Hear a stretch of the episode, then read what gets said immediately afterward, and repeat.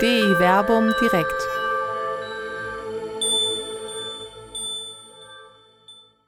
Das Opium der Zweifler. Wunder im Alten und im Neuen Testament mit Dr. Werner Kleine und Dr. Till Magnus Steiner. Ja, herzlich willkommen heute Abend hier im Berliner Plätzchen zu DI Verbum direkt. Ist die letzte Veranstaltung vor unserer Sommerpause. Ich kann aber schon jetzt versprechen, dass es nach den Sommerferien weitergeht mit drei Veranstaltungen noch in diesem Jahr und dann werden wir das sicherlich in 2019 fortsetzen. Lieber Till, ich begrüße dich in Jerusalem.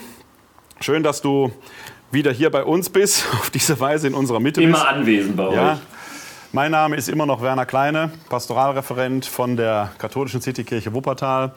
Und der Till Magnus Steiner und meine Wenigkeit, wir veranstalten ja den Weblog DI Werbung unter www.di-werbum.de. Das steht für Gottes Wort, wo wir wöchentlich jeweils am Dienstag, das ist heute, Texte veröffentlichen, wo wir zu aktuellen Fragestellungen aus Gesellschaft und Kirche aus biblischer Perspektive Stellung beziehen.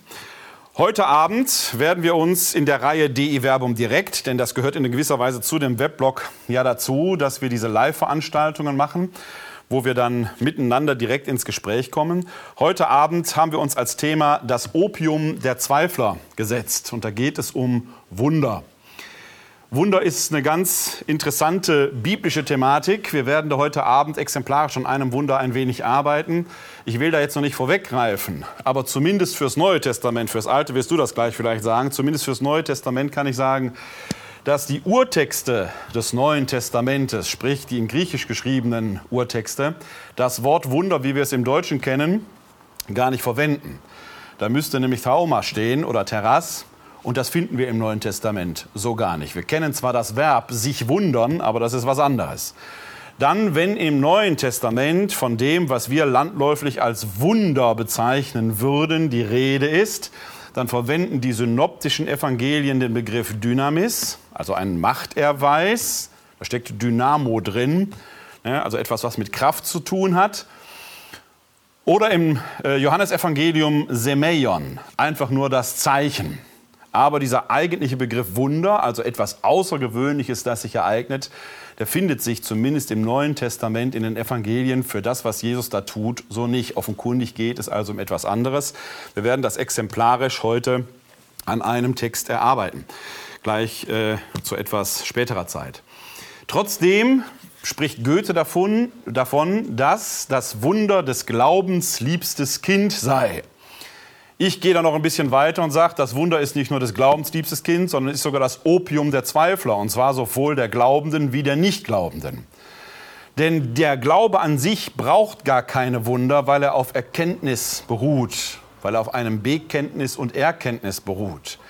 Diejenigen, die vielleicht nicht so einen starken Glauben haben, die mit der Erkenntnis nicht zufrieden sind, die etwas Handgreifliches haben wollen, die haben dann auch gerne Wunder, also etwas scheinbar Außergewöhnliches, woran man sehen kann, es ist doch wahr, was wir da glauben. Klammer auf, Problem, werden wir auch gleich sehen an einem Text, Wunder beweisen erstmal nichts. Hat derjenige im Guten gehandelt oder aus einer schlechten Motivation? Außerdem kennen alle Regionen irgendwo solche Wundertaten, also die beweisen in sich erstmal relativ wenig. Sogar für die Nichtglaubenden scheinen die Wunder aber eine große Faszination auszuüben, und zwar aus Zwecken der Abgrenzung. Denn wenn man nicht glaubt, kann man die vermeintliche Wundergläubigkeit der Glaubenden ja ins Lächerliche ziehen und kann sagen, seht her, wie bekloppt die sind. Also Wunder brauchen sowohl die Kleingläubigen wie die Ungläubigen, um sich irgendwie zu definieren. Derjenige, der sich wirklich auf die Botschaft des Wortes Gottes einlässt, die Taten, die von Jesus in Wort und Tat überliefert sind, der braucht eigentlich in diesem Sinne keine Wunder. Jetzt habe ich aber noch nicht zu viel vorweggenommen, denn in der Tat werden ja sowohl im Neuen Testament als auch im Alten Testament solche Dinge erwähnt und man setzt sich damit auseinander. Und wir wollen heute beginnen mit einem Text aus dem Buch Deuteronomium, einem Text aus dem Alten Testament. Ja, man kann sicherlich zu Recht sagen, der in sich schon eine gewisse Vorsicht äh, formuliert, was den Umgang mit Wundern zu tun hat. Um nicht zu sagen, der ist eigentlich schon in sich sehr wunderkritisch. Kann man das so sagen, Till? Ja, bevor wir äh, in den Text einsteigen, der genau dieses wunderkritische Element mit einbringt, mit dem wir uns auch beschäftigen, nach deiner reichen Vorrede will ich dann noch ein paar Punkte ergänzen, weil ich will die Linien weiterziehen, ganz kurz. Du hast eben schön auf dieses Wort Wunder im Deutschen verwiesen, dass es dazu eben keine Entsprechung in den Schriften im Neuen Testament gibt. Und diese Linie kannst du auch ins Alte Testament zurückziehen. Dieser Begriff Wunder an sich es gibt es nicht, sondern es gibt genau das, was du im Neuen Testament auch findest. Es gibt verschiedene Wörter, die eben Zeichen bedeuten. Ein Wunder ist ein Zeichen, ein Wunder ist ein Machterweis, eine Heldentat. Ein Wunder ist etwas Wunderbares und da wird schon ein Unterschied deutlich zwischen dem, was wir zwischen Wunder verstehen, etwas, worüber man sich wundert. Ähm, und es ist auch der dritte, der vierte Begriff wäre dann die furchtbare Tat, etwas, was Ehrfurcht einflößt. Aber all diese Worte haben genau das, was du auch schon angedeutet hast, haben eine Richtung. Es geht nicht darum, wie wir heutzutage oder in der Moderne gerne den Wunderbegriff zusammenfügen, eine Durchbrechung der Naturgesetze. Nein, ein Wunder ist nicht nur etwas, was unnormal wirkt, sondern es hat einen Verweischarakter. Und das ist grundlegend bei den Texten, die wir im Alten Testament haben. Weil das Alte Testament ist voll mit Wundern. Zum Alten Testament gehören Wunder und zur Erkenntnis des Gottes gehören diese Wunder dazu. Immer wieder werden zum Beispiel diese Begriffe Zeichen und Wundertat in den Schriften angespielt, ausgesprochen, weil sie als Rückverweis dienen auf die Wunder und Wundertaten, die Gott im größten Wunder von allen, der Befreiung aus Ägypten, aus dem Sklavenhaus, gezeigt hat. Diese Geschichte im Exodus ist ja voll mit Wundern. Die Plagegeschichten sind voll, das Meerwunder. Überall finden wir diese Wunder. Die sind aber eben Machterweise als Befreiungsgeschichte. Diese Wunder dienen der, zur Befreiung des Volkes und das Volk erkennt in dieser Geschichte seinen Gott an. Und die Beziehung wird aufgrund dieser Machterweise in der Geschichte etabliert. Äh, darüber werden wir jetzt gleich noch ein bisschen weiter diskutieren, genau was heißt das denn. Aber das war der erste Punkt, den ich so ein bisschen machen wollte. Ähm, man darf den Wunderbegriff nicht verengen. Das war der Punkt, den ich wichtig fand nicht, es geht nicht nur um Naturgesetze, sondern es geht Wunder in der Perspektive des Glaubens. Und nochmal, wir reden heute in der deutschen Sprache von so vielen Wundern. Wir haben gerade Weltmeisterschaft. In Deutschland das Wunder von Bern 54 sprachen wir von einem Wunder. Da war nichts Göttliches in der Hand, sondern etwas Unerwartbares ist passiert damals. Deutschland ist Weltmeister geworden. Genau dieses Unerwartbare ist auch eine Definitionsmöglichkeit für den Wunderbegriff im Alten Testament. Etwas, was eigentlich nicht passiert. Zum Beispiel, dass ein kleines Volk Israel gegen das große, mächtige Volk Ägypten gewinnt, dass das kleine Volk Israel Kanaan besetzt und zu seinem Land macht. Das sind Wunder in der Sprache des Alten Testaments, weil es Machterweise sind, dass der Gott es vermag, etwas, was eigentlich unmöglich scheint, möglich zu machen. Und das ist im Endeffekt die Aussage, die theologisch hinter allen Wundern im Alten Testament steht. Ähm, die wir so schön zusammengefasst haben in Genesis 18, wo der schöne Satz drin steht, ist denn Gott irgendetwas unmöglich? Und nein, Gott kann nichts unmöglich sein, weil er der Schöpfer von allem ist und somit die Fähigkeit hat, in die Schöpfung einzugreifen. Und jetzt der Punkt, durch dieses Eingreifen, durch dieses Wunder, sich als Schöpfer und als Allmächtiger zu beweisen, zu erweisen. Und das ist dann eben dieses doch etwas Begreifbares in der Geschichte, was punktuell in der Geschichte passiert sein soll nach der Erzählung und was dann eben erzählt wird. Und die Erzählung wird dann der Ort der Erkenntnis für diesen einen Gott, der so wundertätig und wundermächtig ist. Okay, dann steigen wir in den Text ein. Genau. Der erste Text, den wir haben, ist aus dem Alten Testament. Er findet sich im Buch Deuteronomium, 13. Kapitel 1 bis 6. Deuteronomium 13, 1 bis 6. Seite müssten Sie jetzt sagen, weil Sie eine andere Bibelausgabe haben als ich. Also in Ihren Bibelausgaben die Seite 193. Ich trage vor. Ihr sollt den vollständigen Wortlaut dessen, worauf ich euch verpflichte, bewahren und euch daran halten Du sollst nichts hinzufügen und nichts wegnehmen. Wenn in deiner Mitte ein Prophet oder ein Traumseher auftritt und dir ein Zeichen oder Wunder ankündigt, wobei er sagt, folgen wir anderen Göttern nach, die du bisher nicht kanntest, und verpflichten wir uns ihnen zu dienen. Und wenn das Zeichen und Wunder, das er dir angekündigt hat, eintrifft, dann sollst du nicht auf die Worte dieses Propheten oder Traumsehers hören. Denn der Herr euer Gott prüft euch, um zu erkennen, ob ihr das Volk seid, das den Herrn, seinen Gott, mit ganzem Herzen und mit ganzer Seele liebt. Ihr sollt dem Herrn, eurem Gott, nachfolgen. Ihn sollt ihr fürchten, seine Gebote sollt ihr bewahren, auf seine Stimme sollt ihr hören, ihm sollt ihr dienen, an ihm sollt ihr euch festhalten. Der Prophet oder Traumseher aber soll mit dem Tod bestraft werden. Er hat euch aufgewiegelt gegen den Herrn, euren Gott, der euch aus Ägypten geführt und dich aus dem Sklavenhaus freigekauft hat. Denn er wollte dich davon abbringen, auf dem Weg zu gehen, auf den du, Herr, dein Gott, dich verpflichtet hast, hat.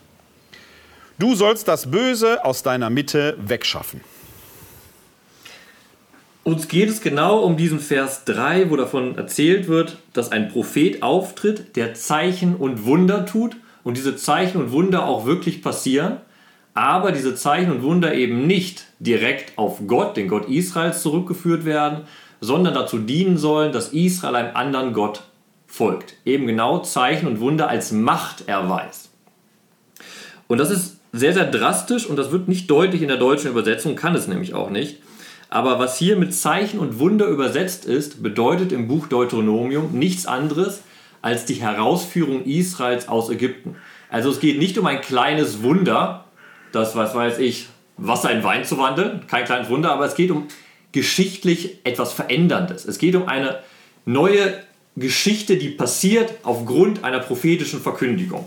Genau das, was Israel in Ägypten passiert ist. Mose tritt auf und verkündigt Israel, es wird befreit sein, es wird ein eigenes Land erhalten. Also eine Umwälzung wird angekündigt von einem Prophet und die passiert auch. Das ist der Maßstab, um den es hier geht.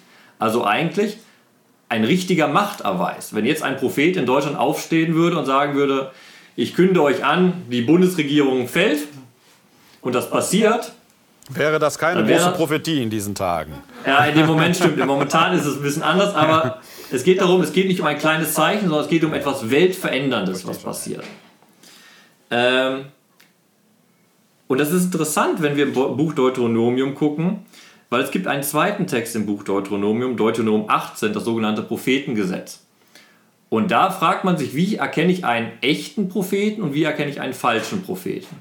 Und das Gesetz sagt, ihr werdet den wahren Propheten daran erkennen, ob seine Vorhersage eintrifft oder nicht.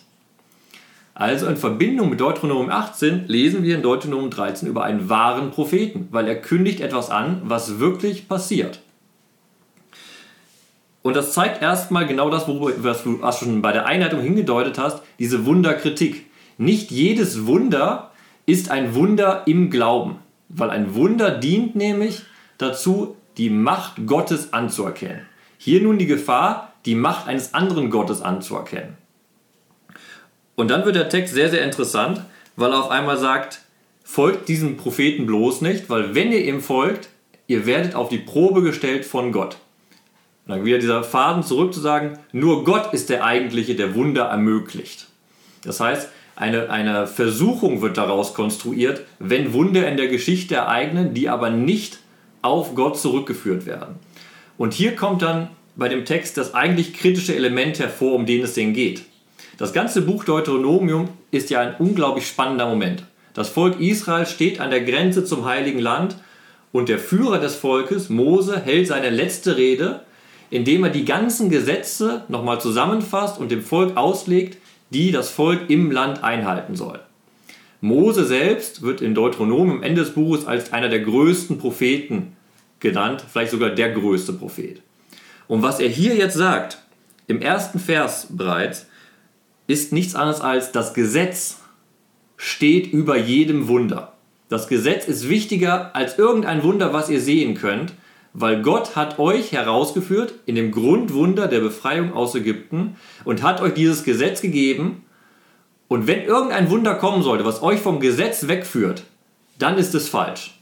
Denn das Gesetz ist, das eigentlich, ist der eigentliche Maßstab für die ganze Weltwahrnehmung und auch für die Wahrnehmung von Wundern, zur Einordnung von Wundern. Und das ist eine sehr, sehr interessante Kritik, auf die ich bei der Auswahl dieses Textes hinaus wollte, weil Wunder werden nicht mehr zum, also werden nicht als Hauptbestandteil des Glaubens definiert, sondern hier wird ganz klar gesagt, das Gesetz ist als offenbarte Wahrheit Gottes der, das Kriterium, an dem die ganze Welt wahrgenommen werden soll. Und wenn ein Wunder geschieht, das kann passieren, dann ist es nur ein Machterweis, wenn es einhergeht mit dem Gesetz und das Volk beim Gesetz hält, nicht wenn es das Volk vom Gesetz wegführt. Das ist eine Tendenz, die werden wir gleich an späterer Stelle im Neuen Testament ja so ähnlich sehen, weil ja äh, auch dieser Text, äh, ich finde den an der Stelle schon interessant, äh, wenn ich das richtig verstehe, sonst musst du mich da korrigieren, wird hier die Existenz anderer Götter als solches hier auch noch gar nicht geleugnet. Ne? Wenn man, wenn man da in Vers 3 kommt, wobei er sagt, äh, folgen wir anderen Göttern nach, die du bisher nicht kanntest, und verpflichten wir uns ihnen zu dienen, da wird ja erstmal insinuiert, die Existenz anderer Götter ist durchaus denkbar. Äh, und das Wunder könnte, oder diese scheinbaren Wunder könnten auch da verursacht sein, aber führen eben vom wahren Glauben weg. Also das Wunder auch als Verführung, was da sein kann. Äh, was da sein kann ne? Äh, das ist ohnehin etwas, was man, glaube ich, bei der gesamten Wunderthematik äh, ja beachten muss, dass die Deutung, wie ist das Wunder verursacht worden, ja immer erst im Nachhinein geschieht. Und damit hast du eben den Deutungsspielraum da. Ist das jetzt, heute würde man sagen, alles naturwissenschaftlich erklärbar? Und äh, finden wir naturwissenschaftliche Erklärungen, Klammer auf, ich gehöre zu denen, die sagen, alle vermeintlichen Wunder werden früher oder später, wenn es denn echte, in Anführungszeichen echte Wunder sind, äh, irgendeiner naturwissenschaftlichen Erklärung unterliegen, die man jetzt vielleicht noch hat oder noch nicht hat. Oder gibt es tatsächlich eine außergewöhnliche Erklärung? Aber dann ist ja die Frage, ist es, ist es, früher hätte man gesagt, schwarze Magie oder weiße Magie. Und das ist, glaube ich, die Trennlinie, die hier auch im Text unterliegt. Wobei schwarz-weiß jetzt hier nicht die Denkmuster sind, die hier angelegt werden. Aber ist es der richtige Gott oder der falsche Gott? Das wäre dann hier, glaube ich, die Trennlinie, die man hier anlegen könnte. Ne? Und die Trennlinie ist eben mit diesem richtig oder falschen Gott genau der Kontext im Buch Deuteronomium wahrnehmen muss. Durch die Befreiungstat aus Ägypten bindet dieser eine Gott das Volk an sich in einem theologischen Horizont, den du richtig rausgearbeitet hast, wo es eben nicht um einen reinen Monotheismus geht, so weit ist man da in dem Buch noch nicht, sondern man sagt, Israel bindet sich ex exklusiv an den einen Gott. Es kann andere Götter geben, aber durch dieses eine Grundwunder, diese Befreiung heraus, ist Israel nun in der Beziehung mit diesem einen Gott. Und genau da treffen wir jetzt auf ein theologisches Problem, was wir schön mal historisch einordnen können. Weil ich bin ja auch ein Freund, der sagt, es ist wichtig, auch mal diese Texte in ihrem historischen Kontext einzuordnen. Äh, und das kann man bei dem Text nicht relativ gut, aber man, es gibt eine Ahnung. Deshalb war mir der erste Vers auch so wichtig, den wir mitgenommen haben bei, der, bei dieser Auswahl des Stückes. Dieser, da heißt ja, ihr sollt den vollständigen Wortlaut dessen, worauf ich euch verpflichte, bewahren und euch daran halten. Du sollst nichts hinzufügen und nichts wegnehmen. Und dazu hat man im alten Orient eine sehr, sehr genaue Parallele gefunden in einer Inschrift eines assyrischen Königs, Ashardadon. Das ist, im, das ist vor dem Exil. Und diese Parallele ist sehr, sehr, sehr, sehr treffend und ist etwas sehr, sehr Typisches in dieser spätassyrischen Zeit. Und da kann man sagen, das passt auch mit dem ganzen Buch Deuteronomium, das generell sehr, sehr viele Elemente aus, der, aus dem spätassyrischen, gerade den Treueeid, den Vertrag aufnimmt. Und dann einen Schritt weiter denken, ist es ja gerade spannend, dieser, dieser Kniff am Ende des Textes, der eben sagt, selbst wenn die Wunder eintreten, ihr dürft keinen anderen Gott folgen, denn Gott versucht euch dadurch.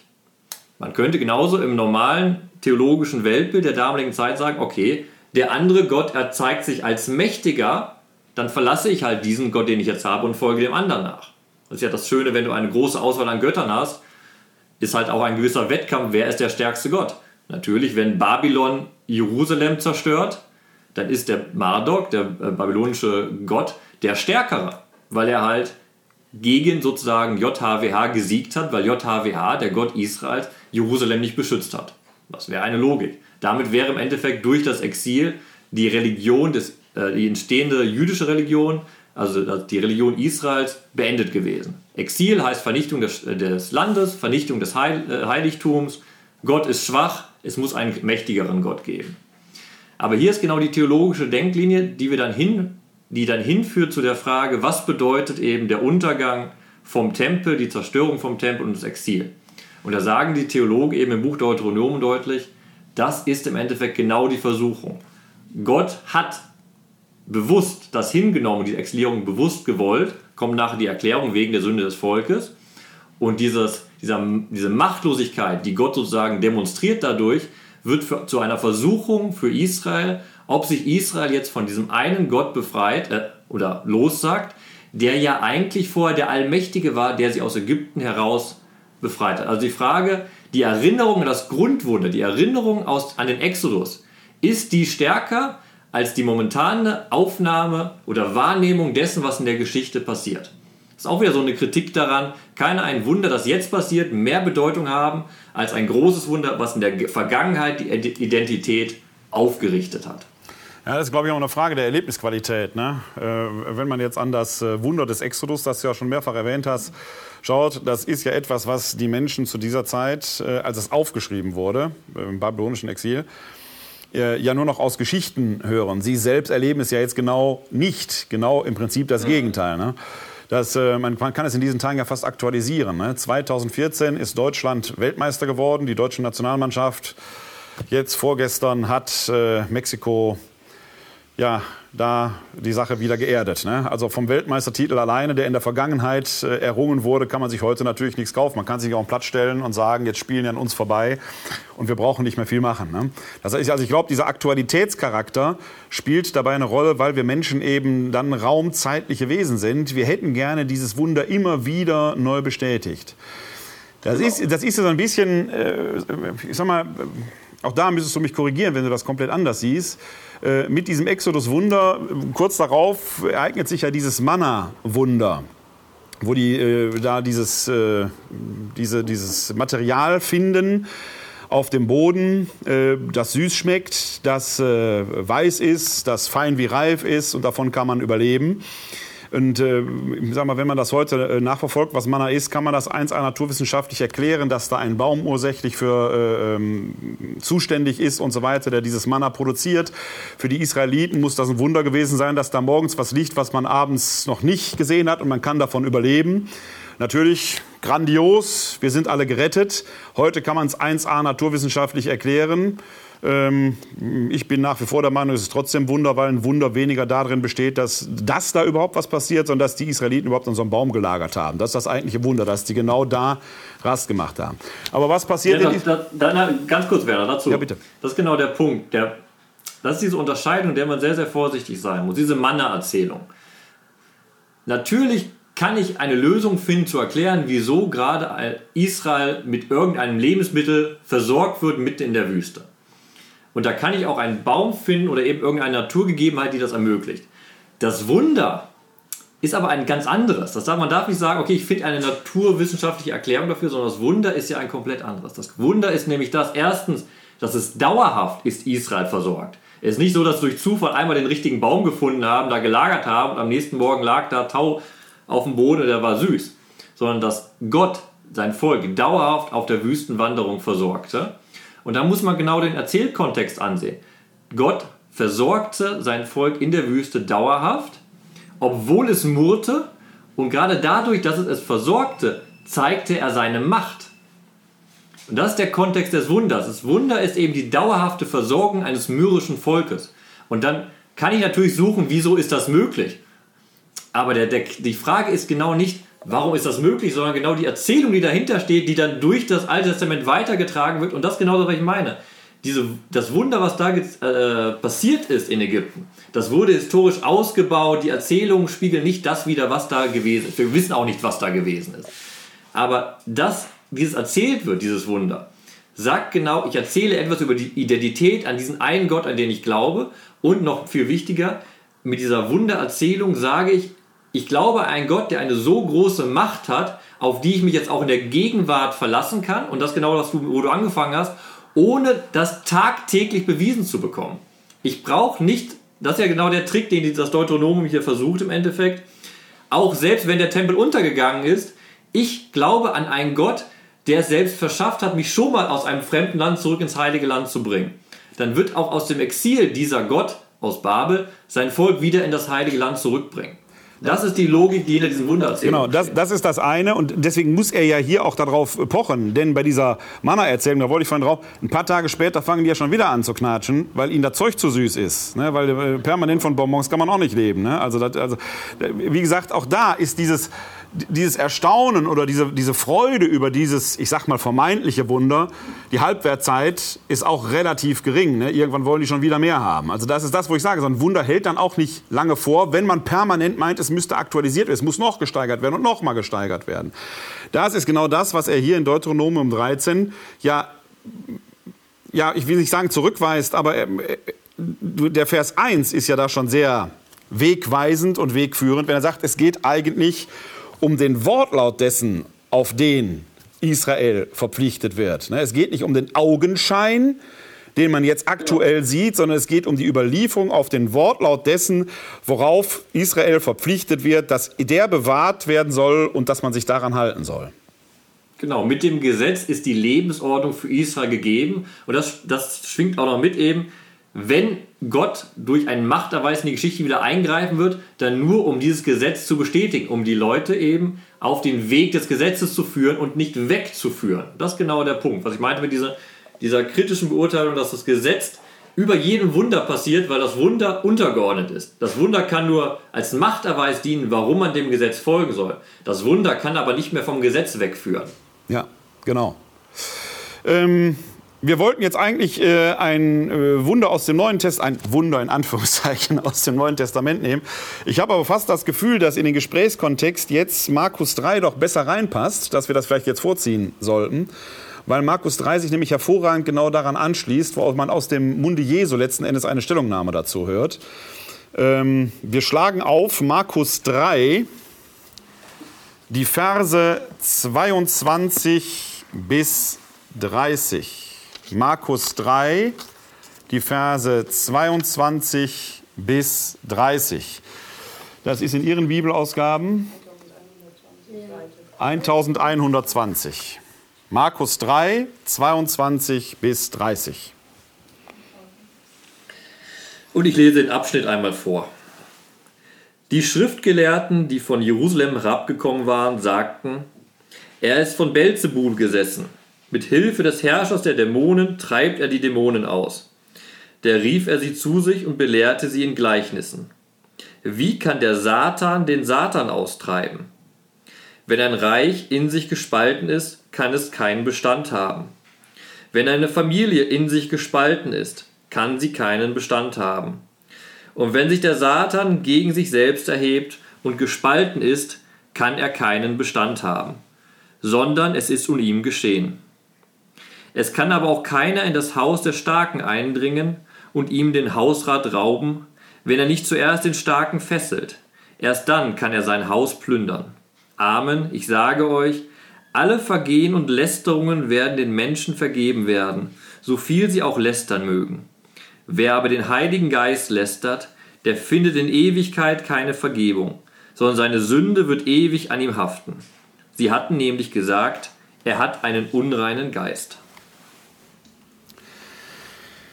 Ja, diese, dieser Abschnitt ist hier in der neuen Einheitsübersetzung überschrieben mit Verteidigungsrede Jesu. Der Hintergrund ist, im äh, Markus Evangelium findet sich dieser Text ja relativ am Beginn des Markus Evangeliums, also in der inneren Dramaturgie befinden wir uns noch äh, in Galiläa. Es heißt ja auch am Anfang des Textes, dass die Schriftgelehrten, die von Jerusalem herabgekommen waren, das sagten.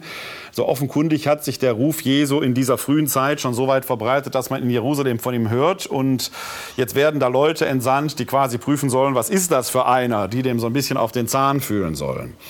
Die nehmen durchaus wahr, und das passt ja jetzt quasi genau zu dieser Situation in Deuteronomium. Die nehmen wahr, da ist jemand, der erwirkt in einer wie auch immer außergewöhnlichen Vollmacht Machttaten. Also der, da passiert etwas, was man sich so ohne weiteres nicht erklären kann. Die Frage ist nur, in wessen Vollmacht tut er das?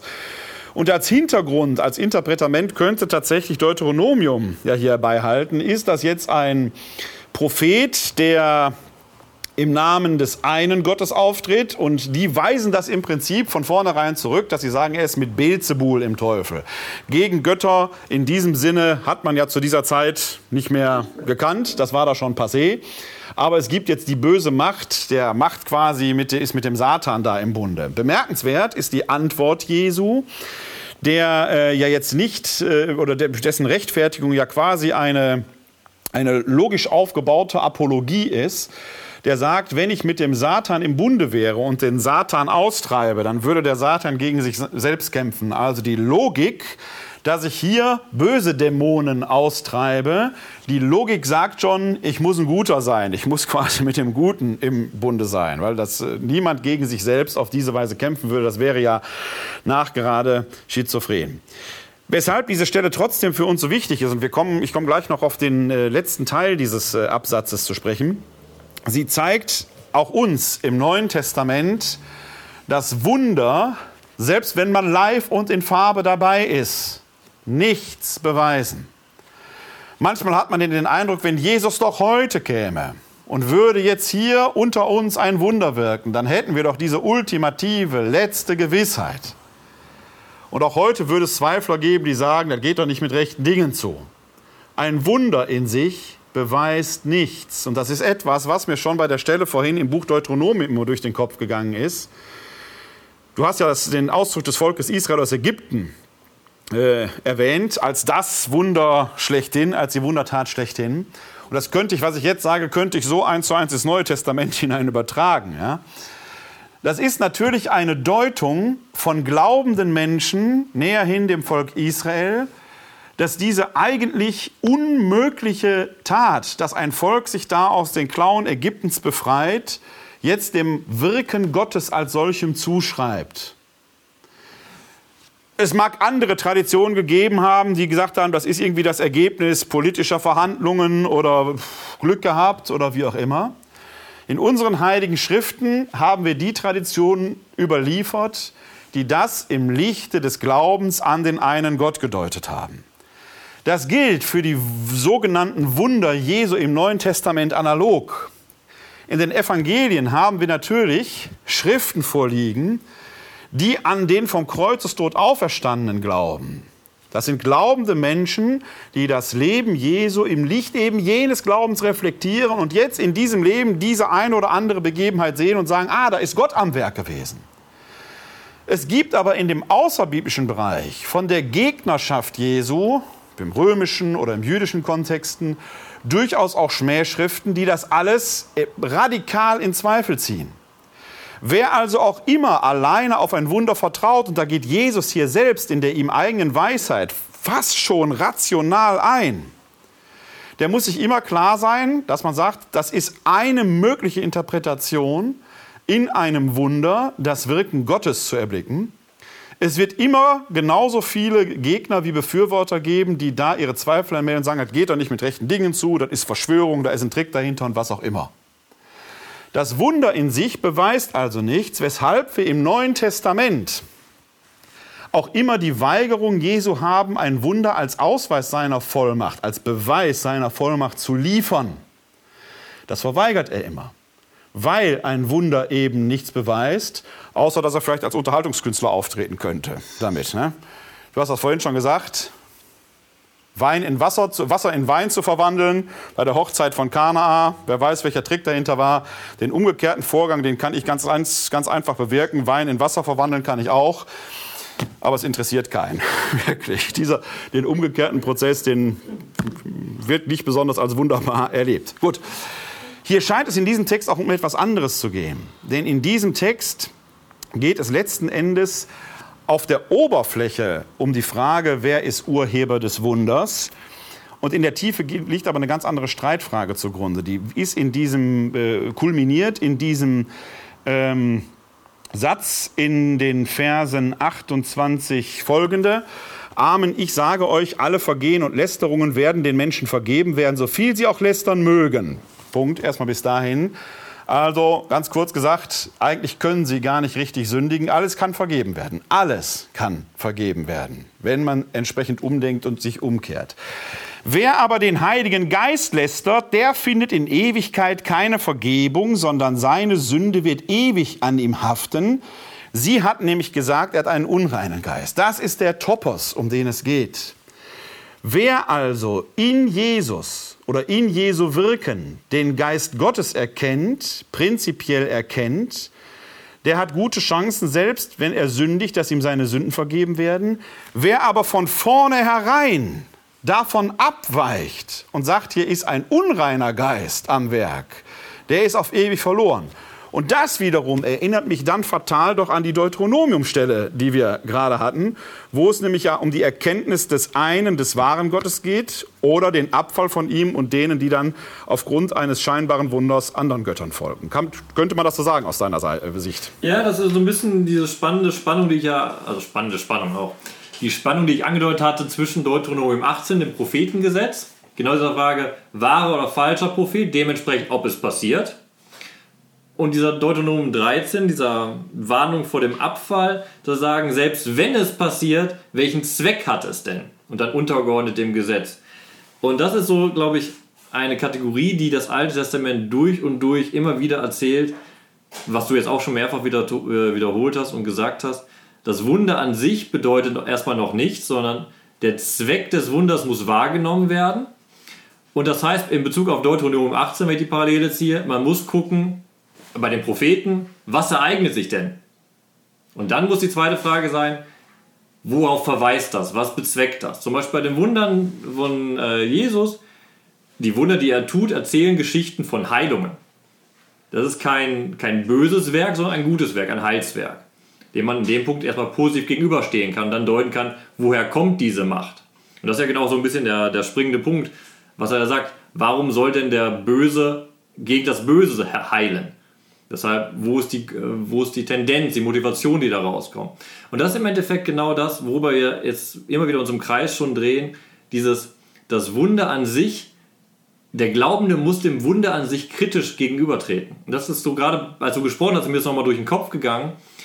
Das Alte Testament ist voll mit Wundern. Und auch das Neue Testament ist voll mit Wundern. Es werden ganz viele Wunder erzählt. Und immer wieder, die größten Wunder werden erzählt, aber sie führen nie zu dauerhaftem Glauben. Sie führen gerade im Alten Testament, du hattest es schön zusammengefasst, gerade äh, nach dem Exodus in, in, der Wüste kommt das Murren und immer wieder passieren Wunder und äh, äh, das Volk fällt aber ab. Man kann ins Buch der Richter gucken. Das ganze Buch der Richter ist nach nichts anderem strukturiert. Gott rettet sein Volk, das Volk ist gerettet und das Volk wendet sich wieder ab. Und Gott taucht wieder auf, vollbringt wieder ein Wunder durch einen neuen Richter, rettet sein Volk wieder. Volk ist gerettet, Gott, Volk wendet sich wieder ab. Wunder sind auch nicht da, um Glauben zu schaffen. Wunder sind Machterweise, die ereignen, aber nur in dem Vertrauen auf diesen Gott, der diesen Machterweis gibt, ist wirklich Glauben möglich. Und auch nur aus der, und das ist der Punkt, genau aus der Perspektive heraus nur können Wunder betrachtet werden und eingeordnet werden. Nur wenn ich an einen Gott glaube, der Schöpfer und eine gewisse Macht in der Geschichte hat, machen Wunder einen Sinn als Macht, aber als Gottbeweis. Also verweisen sie auf diesen Gott. Ein Wunder an sich hat keinen Sinn. Was kann passieren? Hat aber keinen Sinn für meine Weltwahrnehmung, hat keinen Sinn für, meine, für mein Glaubensleben. Sondern diese kritische Frage genau, wie beurteile ich das Wunder? Und da geht es nicht um die Frage, ist es als Wunder da, ja, nein, ist es naturwissenschaftlich erklärbar, nein, ja, sondern wie verhält sich das mit dem erzählten, tradierten Glauben, in dem ich selbst aufgewachsen bin oder zu dem ich mich selbst bekehrt habe und mit dem ich meine Welt wahrnehme. Ja, insofern ist ein Wunder eigentlich immer nur retro, retro, retrospektiv als solches erkennbar als Gott gewirkt. Das kommt noch hinzu. Weil ich aus der Rückschau ein gegebenes Ereignis, das zu einem bestimmten Zeitpunkt an einem bestimmten Ort eingetreten ist, als Wunder erkenne oder definiere oder wie auch immer. Ne, das ist, ist ein, eigentlich ein Interpretament, eine Deutung, die ich oben drauf lege. Ne, etwas ist da gewesen und ich deute es, wenn ich ein glaubender Mensch bin, im Licht des Glaubens und erkenne, hier hat Gott gewirkt, ein Wunder. Ein anderer Mensch wird da möglicherweise ganz andere Zugänge finden. Ne? Genau. Ähm, mal ganz andere Sache, das fällt mir gerade ein, also, ähm, da muss ich den Entela fragen bei dem Punkt. Die, die, die Evangelien sind ja voll mit Wundererzählungen von Jesus. Erwähnt Paulus vorösterliche Wunder? Ja, bei Paulus ist das mit der, mit der vorösterlichen Geschichte ja sowieso schwierig. Er schreibt ja im zweiten Korintherbrief, äh, ich weiß jetzt nicht genau, im vierten oder fünften Kapitel irgendwo, sagte ich, guck mal eben nach, da sagt er ja den Satz, äh, früher, ja, ich zitiere ihn jetzt wörtlich, jetzt muss man eben kurz noch kurz mal eben blättern, dann kann ich Ihnen die Stelle auch genau sagen. Und zwar geht es darum, dass er Christus dem Fleische nach kannte, aber jetzt nicht mehr, sondern äh, dem Geist nach kennt. Jetzt muss ich mal ganz kurz gucken. Es wäre gut, wenn, jetzt, wenn du ein Liedchen singen würdest, damit wir hier. Ich kann den Schlager singen. Wunder gibt es immer wieder. Ja, glaub, sowas zum Beispiel. Ne? So. So, jetzt habe ich schon. Kapitel, war, war richtig, war richtig äh, nicht wirklich gewusst, aber doch richtig geraten. Also, wir sind im zweiten Korintherbrief, Kapitel 5, Vers 17. Da sagt der Paulus, wenn also jemand in Christus ist, dann ist er eine neue Schöpfung. Das Alte ist vergangen, das siehe Neues ist geworden. Vorher in Vers 16 sagt er, also kennen wir von jetzt an niemandem mehr dem Fleische nach, auch wenn wir früher Christus dem Fleische nach gekannt haben, jetzt kennen wir ihn nicht mehr so. Also es gibt nur ganz, ganz wenige Stellen überhaupt bei Paulus, wo er auf den irdischen Jesus rekurriert, weil der ihm eigentlich egal ist. Für ihn ist der vom Kreuzestod auferstanden. Das ist das Datum schlechthin. Das ist ja etwas, was wir heute auch oft vergessen. Mir hat kürzlich jemand gesagt, ich würde immer von dem vom Kreuzestod auferstanden sprechen, ja, weil das, das, das ist die entscheidende christliche Wende, das ist die Basis, aus der sich alles ergibt, weil diese Auferstehung vom Kreuzestod überhaupt erst dazu führt, dass man das Leben Jesu überhaupt betrachtet. Bei Paulus findet man den einen oder anderen lapidaren Hinweis. Wir hatten mal anlässlich einer, einer Weihnachtsveranstaltung hier schon mal Galater 4,4. Ne? Er wurde geboren von einer Frau, Punkt. Da ist nichts Wunderbares. Es ist normal. Von einer Frau geboren zu werden, ist das Allernormalste von der Welt. Diese ganze Geschichte mit Jungfrauengeburt bei Lukas, mit einem Stern, der im Osten aufgeht, bei Matthäus, also interessiert den Paulus alles gar nicht, hat er alles gar nicht. Äh, der, Paulus äh, schreibt an einigen Stellen höchstens von Wundern, die er gewirkt hat, derer er sich aber nicht rühmen will. Also auch da findet man diese wunderkritische Tendenz bei Paulus, dass er sagt, ich habe auch in der Kraft des Glaubens das eine oder andere getan, aber tut nichts zur Sache aber er rekurriert relativ wenig, nur sehr, sehr spärlich, eigentlich würde ich fast sagen eher irrelevant, auf den irdischen Jesus, weil er sagt, ich kenne den gar nicht im Fleische nach, sondern dem Geiste nach. Und das ist das Entscheidende. Das ist das Einzige, worum es geht. Ne? Und bei Paulus, bei Paulus ist ganz entscheidend äh, für mich nach wie vor, das ist, äh, ich lese gerade von Amos Ost das Buch Judas, kann man nur empfehlen. Ich finde es total spannend. Finde darin aber auch wieder diese Mehr, dass äh, Paulus das Christentum erfunden habe. Da würde ich als Neutestamentler immer ein Fragezeichen hintermachen. Paulus hat das mit Sicherheit nicht empfunden. Wenn, dann haben es die Antiochener empfunden, die antiochenische Gemeinde, in der Paulus, zu der Paulus gehörte. Paulus ist nur derjenige, der dann schriftstellerisch wirksam war, von dem wir halt fünf kanonische Briefe haben. Deswegen suggeriert das uns den Eindruck, als sei er der Einzige da gewesen, wird er aber so nicht gewesen sein aber sicherlich einer, der in seiner Wirksamkeit bis heute äh, da sehr tätig gewesen ist. Und da ist tatsächlich, glaube ich, in Antiochia, das wird in Jerusalem in der Urgemeinde anders gewesen sein. In Antiochia ist, glaube ich, tatsächlich dieses Theologisieren, vielleicht sogar Philosophieren über Kreuzestod und Auferstehung Jesu. Das sind die entscheidenden Marker wo man dann vielleicht auch die einen oder anderen Worte Jesus gesammelt hat und gedeutet hat. Das finden wir auch bei Paulus den Hinweis, allerdings in einer negativen Konnotation, dass er sagt, hierzu habe ich kein Wort des Herrn. Andererseits diese Überlieferungsformel, wenn er sagt, ich habe euch überliefert, was auch ich empfangen habe. Und da rekurriert er dann offenkundig auf etwas, was Jesus mal irgendwann gesagt, getan oder wie auch immer hat. Aber nur sehr spärlich, muss ich ganz ehrlich sagen. Guck mal, jetzt habe ich mich mit, mit, mit meiner Frage habe ich direkt zur Frage der Entstehung des Christentums hingeführt. Das ist aber gar nicht so weit gegangen und bleibt immer auch bei diesem Wunderthema, weil ich wollte mit meiner Rückfrage gar nicht andeuten, dass diese Wunder nicht passiert sind. Ob Jesus Wunder, ob er Heilung gemacht hat oder nicht, das können wir nicht beurteilen. Aber genau die spannende Kategorie, die von Paulus ausgeht, das Wichtige ist, durch, Auf, äh, durch Kreuzigung und Auferstehung ist so der Ankerpunkt des Glaubens an Christus und fürs Christentum entstanden. Und damit geht es einher dieser Vollmacht, die Jesus selbst besessen hat. Und dafür sprechen ja oder dazu sprechen ja genau diese Wundererzählungen, dass sie ausdrücken, dass er selbst eine Vollmacht hat, ein, gesendet wurde mit einer Macht, etwas zu wirken. Durch diese Taten wird dann erzählt, dass er hinweist auf diese eigentliche einzige mögliche Wunderquelle, Gott. Und dann genau der Punkt, der eben wichtig ist bei vielen Wundererzählungen im Neuen Testament, in den, Evangelien vor allem, dass zum Wunder auch der Glauben dazu gehört. Dass das Wunder dass das Wunder sich ereignet aus dem Glauben heraus. Weil jemand glaubt, ereignet sich das Wunder. Es ist nicht andersrum. Es ereignet sich nicht das Wunder, dass jemand glaubt, sondern ganz, ganz oft, weil er glaubte, wurde er geheilt.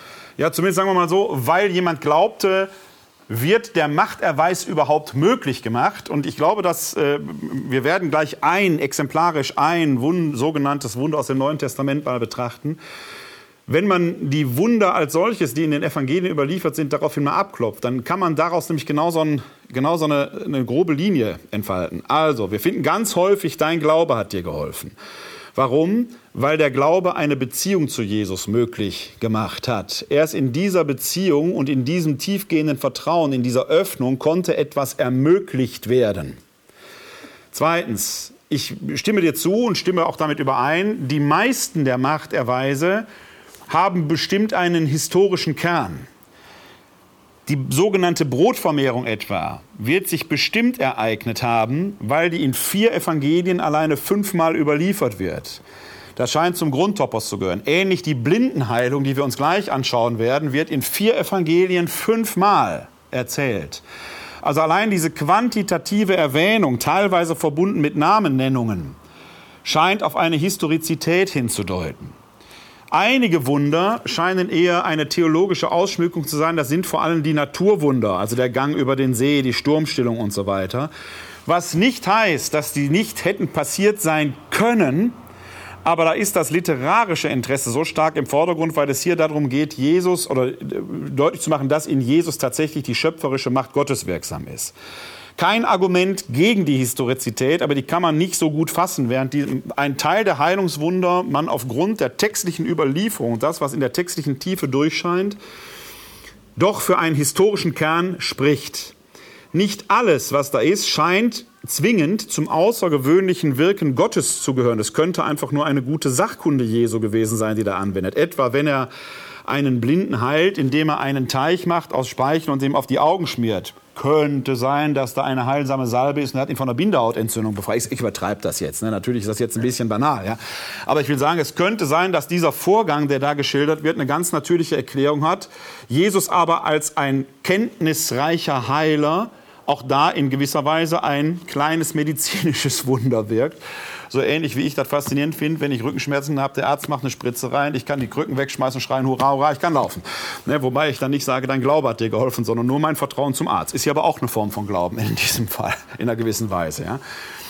Ähm, was wir bei vielen Wundern haben, ist genau dieses Beziehungsgeschehen. Manchmal Banalitäten, wenn man an die äh, Tochter des Jairus denkt, wo Jesus hingeht und sagt, wieso sagt ihr, die sei tot? Sie schläft doch nur und jetzt weckt er die auf. Ja, ein schlafendes Mädchen zu wecken, ja gut, bei manchen schlafende Kinder zu wecken, ist das schon ein Wunder, das ist mir schon klar. Aber in der Regel ist das in sich erstmal kein Wunder, jemand, der schläft, zu wecken. Ja.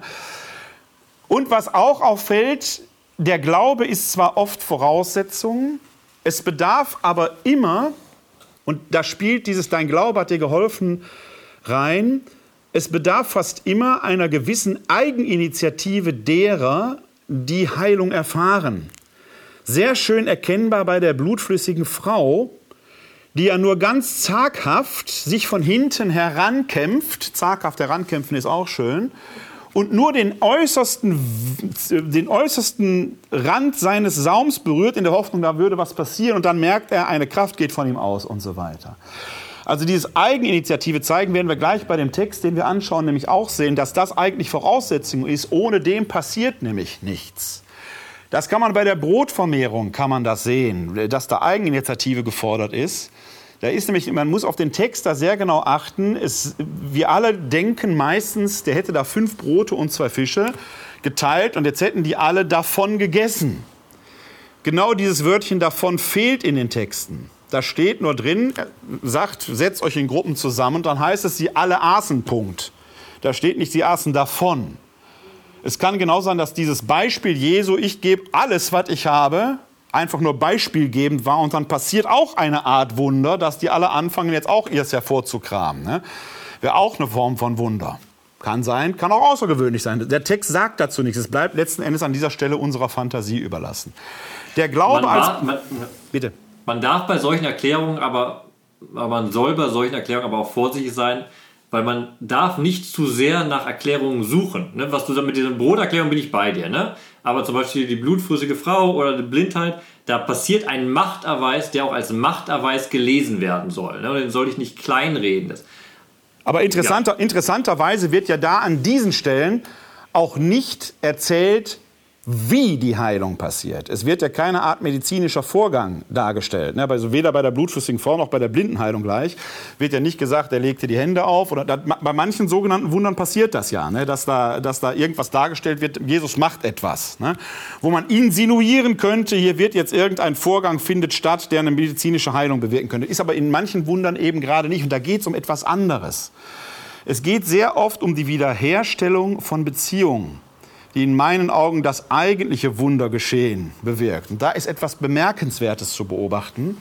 In manchen Wundererzählungen bewirkt das die Heilung, dass die Menschen in die Nachfolge Jesu eintreten. In manchen Erzählungen verhindert er das geradezu. Bei der Heilung des Besessenen von Gerasa etwa, den schickt er zurück zu seiner Familie, Wahrscheinlich, weil es da eine Lebensaufgabe gibt, dass seine Besessenheit durch eine, der Text macht das etwas deutlicher, das ist diese Schweineherde, in die die, äh, die Dämonen fahren und so weiter. Klarer Fall von Massentierhaltung in meinem Fall, 2000 Schweine, da in Josef dass der sich möglicherweise in Ko Kollaboration, das sagt zumindest der Texthintergrund, mit den Römern gegen seine Familie gestellt hat. Wenn der jetzt in die Nachfolge Jesu treten würde, würde er seiner Lebensaufgabe geradezu davonrennen. Den schickt er interessanterweise zurück. Der tritt nicht in die Nachfolge Jesu ein. Bei der Heilung der zehn Aussätzigen, die gehen sollen, um sich den Priestern zu zeigen, auch da Wiederherstellung, Restitution in die Gesellschaft, geschieht die Heilung unterwegs, also kein unmittelbares Eingreifen Jesu. Wunderbar, könnte man sagen. Nicht erklärbar. Nur einer kommt zurück, die neun anderen verschwinden quasi von der Bildfläche, aber die werden doch nicht wieder krank geworden sein. Quote von 10 Prozent, die zurückkehren, haben wir heute auch noch. Wird immer von 10, 90 Prozent geredet. Ne? Ist in der Bibel schon grundgelegt. Also wir finden da, also jenseits, das Wunder ist etwas, was die textliche Oberfläche bestimmt und an der man sich auch aufhalten kann. Wenn man aber in diesen Wundererzählungen anfängt, ein wenig in die Tiefe zu graben und zu gucken, was passiert da eigentlich, dann erschließt sich oft eine Dimension des scheinbaren Wunders, was das Wunderbare als solches gar nicht schmälert, aber man merkt, der bloße Schein der Oberfläche ist nicht alles. Es gilt eigentlich viel tiefer zu graben. Und vielleicht. Du, hast, du hast ein sehr, sehr wichtiges Wort gesagt, das will ich auch nochmal hervorheben, so als Arbeitshypothese im Endeffekt. Das passt jetzt bei den Neutestament-Texten, aber ich glaube auch bei großen Teilen der alttestamentlichen Texten. Ein Wunder dient der Beziehung bzw. resultiert aus Beziehung. Und das ist ein ganz wichtiges theologisches äh, Theorem, na, Theolo Grundlage, würde ich sagen. Guck mal, Beziehung zu Gott ist der eigentliche Ort, wo Heil geschehen kann. Das ist die, ganze, die ganzen Murr-Geschichten, die wir angesprochen haben, wo das Volk murrt gegen Israel. Gott greift da mit einem Wunder ein, um diese Beziehung wiederherzustellen. Im, in, Im Alten Testament ist es eben oft Gott, der durch ein Wunder, Wunder wieder zur Beziehung zu sich einladen möchte, weil in der Beziehung zu Gott dieses Heil da ist. Und im Neuen Testament haben wir eben bewusst den Schritt des Menschen, der diese Beziehung, dieses, was wir gleich lesen werden in der nächsten Geschichte, Ansprechen von Jesus und sagen, Jesus, erbarme dich meiner, hilf mir. Dieses, oder bei der blutflüssigen Frau, dieses Anpacken, diese Beziehungsaufnahme des Menschen zu Gott ermöglicht Heil, weil Beziehung zu Gott Heil ist. Und dann ist Heil und Wunder sehr, sehr gleich zu verorten. In den Geschichten ist es dann wirklich ein medizinisches Wunder oder was ich es dargestellt? Aber der eigentliche Begriff ist dass Heil bei Gott zu finden ist. Und das ist der große Rahmen, in dem äh, Wunder eingeordnet werden müssen. Vielleicht schauen wir uns da mal diese Blindenheilung bei Matthäus an. Ich sage gleich vielleicht noch ein paar Takte äh, zur äh, Einordnung des Textes. Weil dieser Text, der relativ kurz ist, auf engstem Raum ganz viel von dem, was wir gerade schon so ein wenig angedacht erörtert haben, nochmal zeigt und man an diesem Text zeigen kann, was eigentlich unter dieser scheinbaren Heilungsoberfläche, äh, unter dieser Oberfläche des scheinbaren Heilungswunders eigentlich alles passiert sein muss, bevor da überhaupt was passiert. Und wo ich sage, dass die beiden zum Schluss sehen können, ist dann eigentlich fast nur noch ein Nebenschauplatz, ein Nebeneffekt. Das will man nicht schmälern, um Gottes Willen, ja. Aber ist aber eigentlich fast nur ein Nebenschauplatz. Ich erwähnte schon, diese Blindenheilung wird fünfmal in den vier Evangelien erzählt. Der Johannes hat ähm, da eine Sondererzählung, die sich über weit über 40 Verse erstreckt, wo er den Blindgeborenen auch noch in ein Gegenüber zu den Pharisäern steht. Da wird die Blindheit auch noch mal auf so eine metaphorische Ebene gehoben, also nicht nur die physische Blindheit, sondern auch die geistige Blindheit. Der eine wird in vielerlei Hinsicht sehen, die anderen bleiben blind und so weiter. In den synoptischen Evangelien finden wir diese Blindenheilung dann gleich viermal. Sie ist immer mit dem Ort Jericho verbunden, immer mit dem Ort Jericho. An einigen Stellen ist von einem Blinden die Rede, der den Namen Bartimäus trägt. Wir haben jetzt hier vor uns den Text in Matthäus 20, 29 bis 34. Matthäus 20, 29 bis 34. Die ist insofern bemerkenswert und deswegen habe ich die jetzt ausgewählt, weil äh, wir hier etwas Schönes sehen können nämlich dass das Wunder des, der Heilung des Blinden von Jericho, das bei Matthäus schon mal erzählt worden ist, weiter vorher, hier eine Steigerung erfährt, weil von zwei Blinden die Rede ist. Das machen die Texte manchmal, dass sie ein Wunder zwei oder dreimal, eher zweimal erzählen. Beim zweiten Mal gibt es eine wie auch immer geartete Steigerung. Wir alle kennen die Speisung der 5000. Die wird aber in manchen Evangelien vorher als Speisung der 4000 erzählt. Auch da haben sie eine Steigerung. Also das Wunderbare wird quasi in diesem Fall durch die Verdoppelung, statt einem Blinden werden hier sogar zwei geheilt, scheinbar gesteigert. Und das birgt ein wenig die Gefahr in sich, dass der eigentliche inhaltliche Topos unter der Zahl oder hinter der Zahl verschwindet. Man muss aber bei diesem Text genau hingucken, was passiert da. Ja, es wird eine wunderbare Heilung erzählt, aber noch viel, viel mehr. Schauen wir mal. Also, ich lese Matthäus aus dem 20. Kapitel, die Verse 29 bis 34. Als sie Jericho verließen, folgte ihm eine große Zahl von Menschen nach. Und siehe, an der Straße saßen zwei Blinde. Und als sie hörten, dass Jesus vorbeikam, riefen sie laut: Hab Erbarmen mit uns, Herr, Sohn Davids! Die Leute aber befahlen ihnen zu schweigen.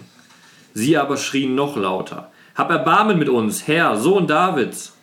Jesus blieb stehen, rief sie zu sich und sagte: Was wollt ihr, dass ich euch tue? Sie antworteten: Herr, dass unsere Augen geöffnet werden. Da hatte Jesus Mitleid mit ihnen und berührte ihre Augen. Im gleichen Augenblick konnten sie sehen und sie folgten ihm nach.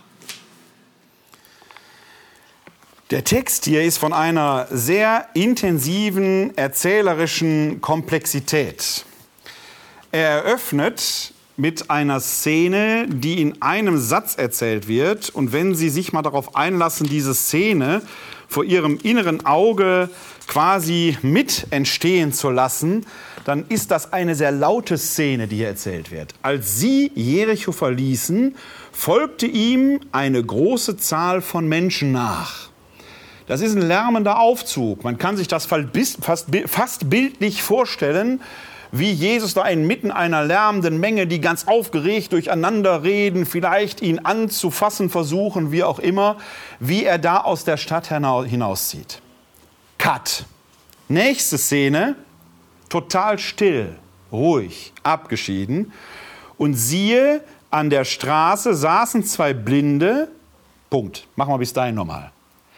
Was wird hier in den wenigen Worten geschildert? Es wird der totale Kontrast aufgebaut in diesem Text.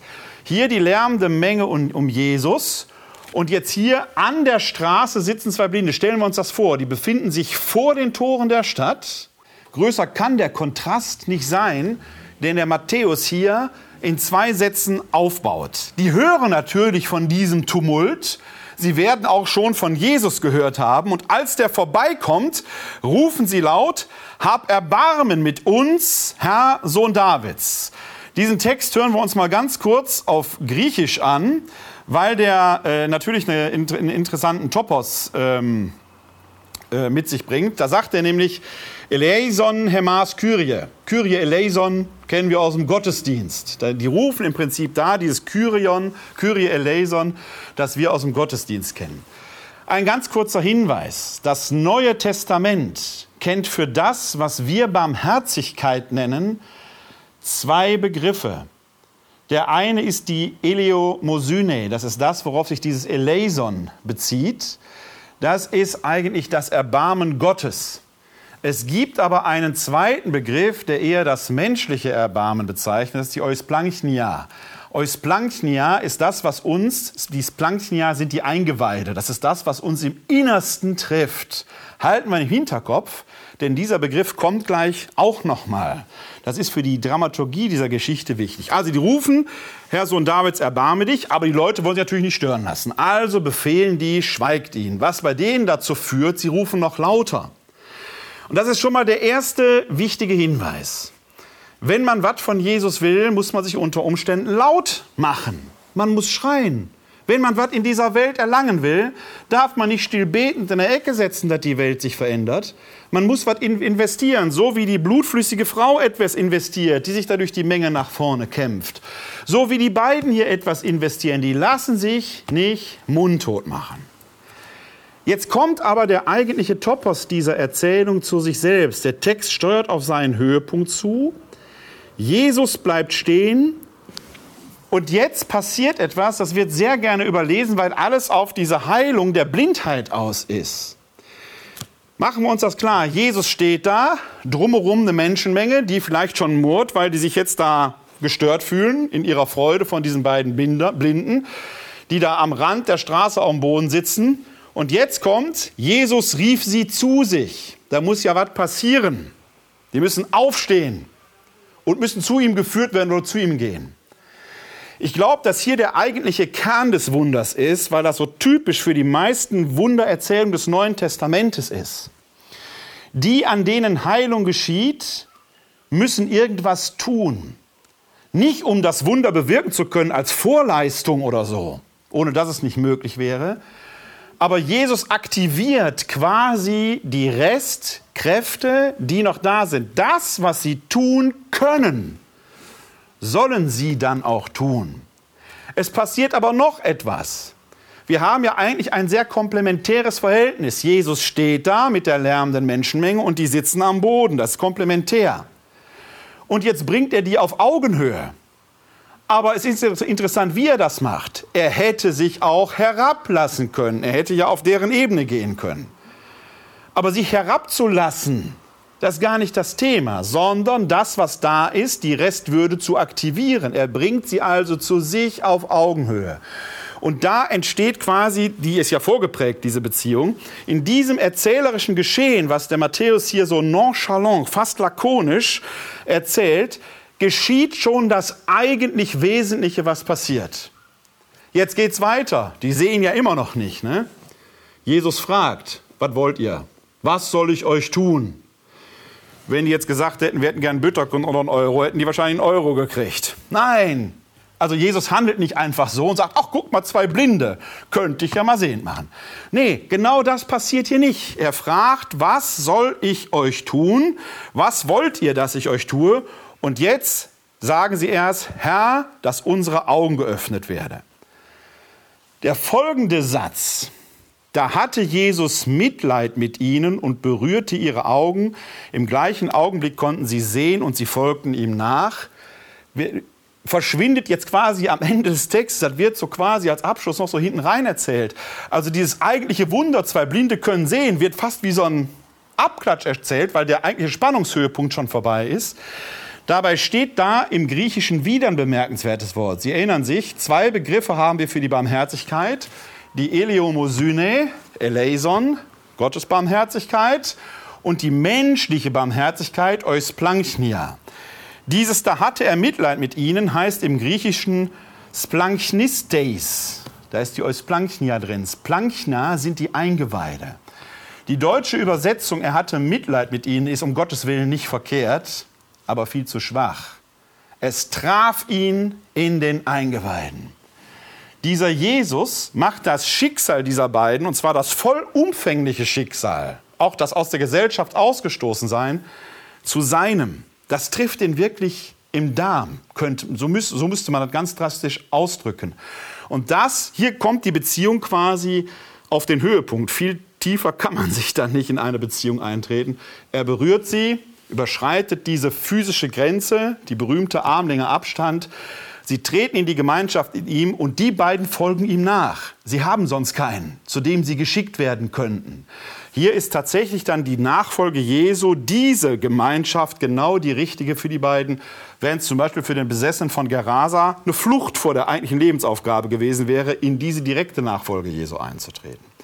Ich finde diese Geschichte hier so bemerkenswert, weil sie das Wunderbare der Handlungen nicht leugnet, aber doch in wenigen Sätzen ein ganzes Panorama, eine ganze Dramaturgie aufbaut, die zeigt, was bei so einem Wunder noch viel mehr passieren muss, damit eine gewisse, wie soll ich sagen, Nachhaltigkeit eintritt. Der hätte natürlich mit dem Finger schnippen können und können sagen, alle, die hier krank sind, sind jetzt heute gesund. Als Sohn Gottes hätte er es wahrscheinlich tun können. Aber was hätte das gewirkt? Ein Tag später hätte kein Mensch mehr darüber gesprochen. Ne? So wie wir, wenn die Schweden am Samstag verlieren, auch nicht mehr über Mexiko reden werden. Wenn die Deutschen verlieren, werden wir sehr viel über Mexiko reden. Das hängt davon ab, wie die Ergebnisse laufen. Ne? Das ist hier auch so. So ein Wunder ist schnell vergessen. Aber hier wird im Endeffekt in diesem Geschehen ein Beziehungsgeschehen geschildert oder die Entstehung eines Beziehens, die viel, viel tiefer geht, als die Oberfläche einer Blindenheilung vermuten lässt. Und diese Beziehungsauslegung, die kann ich noch ein bisschen erweitern. Also ich stimme dir zu. Und nochmal auf einzelne Aspekte deutlich mal, die es noch verstärken, was du sagst sogar. Weil du hast sehr, sehr schön deutlich gemacht, diese Aktivität der Blinden, die überhaupt Grundlage der ganzen Sache ist. Und es ist auch bemerkenswert, was die da rufen. Du hast schon hingewiesen auf dieses Herr Erbarme dich unser. Und sie, die Blinden rufen Jesus als Sohn Davids an. Wir haben schon in anderen Gesprächen auf diese wichtige, grundlegende Bedeutung dieses Begriffes. Sohn David heißt ein Nachfolger des König Davids. Sohn David heißt einer, der als Messiasgestalt vielleicht anerkannt ist, jemand, der Hoffnung bringen soll für Israel. Das ist eine Erinnerung an die Machttaten Gottes in der Königszeit und auf die Machttaten in die Zukunft, die da kommen. Eigentlich durch diese Anrede, Herr, Sohn David, ist eine unglaubliche Distanz aufgerichtet.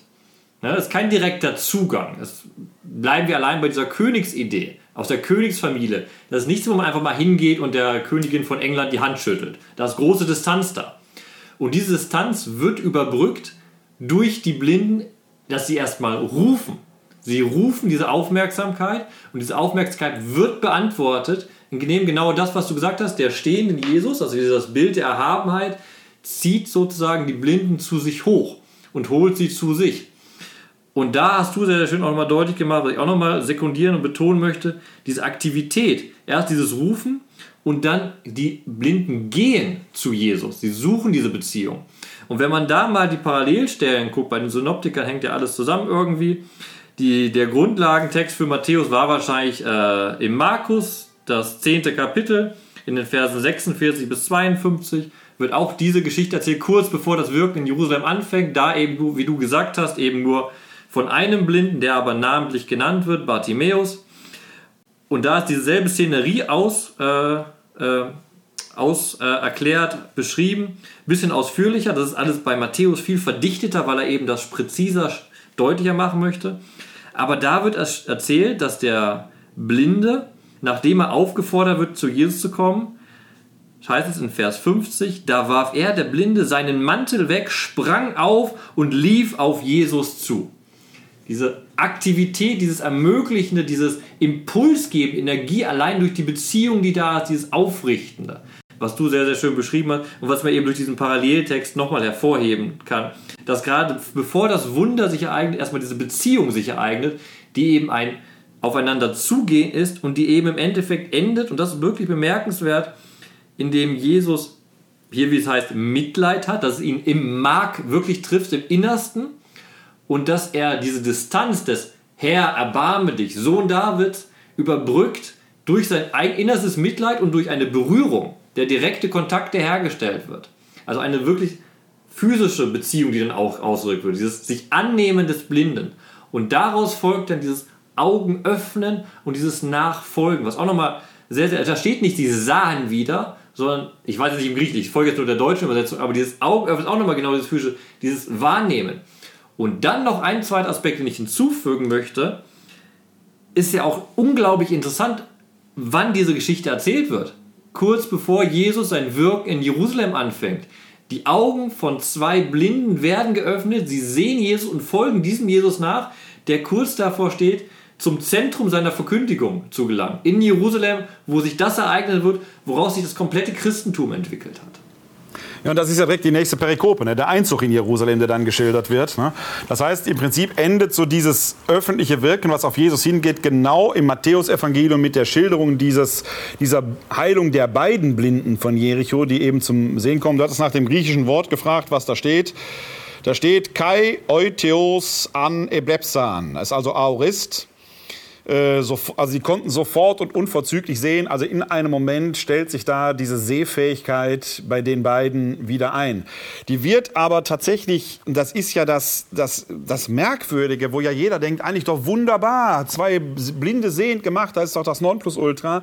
Das wird hier fast wie so ein Anhängsel, um die Geschichte zu vervollständigen, erzählt. Der eigentliche Höhepunkt ist das, was vorher geschieht. Ne? Und das können wir bei ganz, ganz vielen Wundererzählungen beobachten, was Menschen unternehmen, um in diese Beziehung zu Jesus zu gelangen. Nehmen wir mal äh, alleine diese, die Heilung des Gelähmten, wo ein Dach abgedeckt wird, äh, um ihn äh, da hinunterzulassen zu Jesus. Es geht immer wieder darum, genau diese Beziehung mit Jesus auch aktiv, also mit, mit der Aktion, die noch möglich ist. Ne? Also bei den bleibenden Binden ist es das Aufstehen. Ne? Das, was sie können, sollen sie noch tun.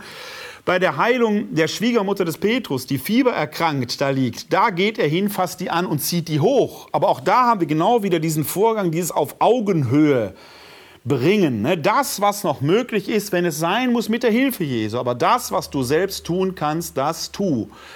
Und das ist mal jenseits der, äh, äh des Wunderbaren, was sich da ereignet, glaube ich, eine Botschaft, die auch heute noch wirken kann. Wenn wir in den Wirren und Irren der Zeit, äh, Irrungen und Wirrungen der Zeit auf Wunder Gottes warten, dann wäre die Antwort, die man aus diesen Texten herauslesen kann, ja, äh, kommt vielleicht, aber erstmal tut ihr das, was ihr noch tun könnt. Ne? Bevor wir das Eingreifen Gottes äh, erwarten, sollten wir vielleicht das, was an uns ist, was wir noch tun können, selbst erst versuchen zu verwirklichen, um auf dieser Weise das Wunder erst, dem, dem Wunder den Boden zu bereiten, hätte ich beinahe gesagt. Ne? Und das ist so ein Topos, der findet sich halt in sehr, sehr vielen äh, Erzählungen. Auch, und das hast du äh, gerade noch sehr schön gesagt, äh, dieses Beziehung herstellen, die Antwort, die dann auch eine körperliche, eine physische Dimension hat. Hier dieses, er berührte ihre Augen, das ist fast zaghaft. Es gibt sehr drastische Schilderungen bei, ähm, bei ähm, Wundererzählungen, etwa bei der Heilung des Taubstummen. Da erzählt der Text ganz lapidar, er legte seine Finger in seine Ohren und berührte seine Zunge mit Speichel. Und jetzt verstellen Sie sich diesen Vorgang alleine mal physisch vor, was da passieren muss. Der legt ihm die Finger in die Ohren und berührt jetzt seine Zunge mit Speichel. Ja, wie macht er das? Ja, der hat ja die Finger in den Ohren. Wie berührt er jetzt die Zunge mit Speichel? Nee, ist gleichzeitig. Gleichzeitig. Und berührt seine Zunge mit Speichel. Nee, der muss den geküsst haben. Der muss den geküsst haben.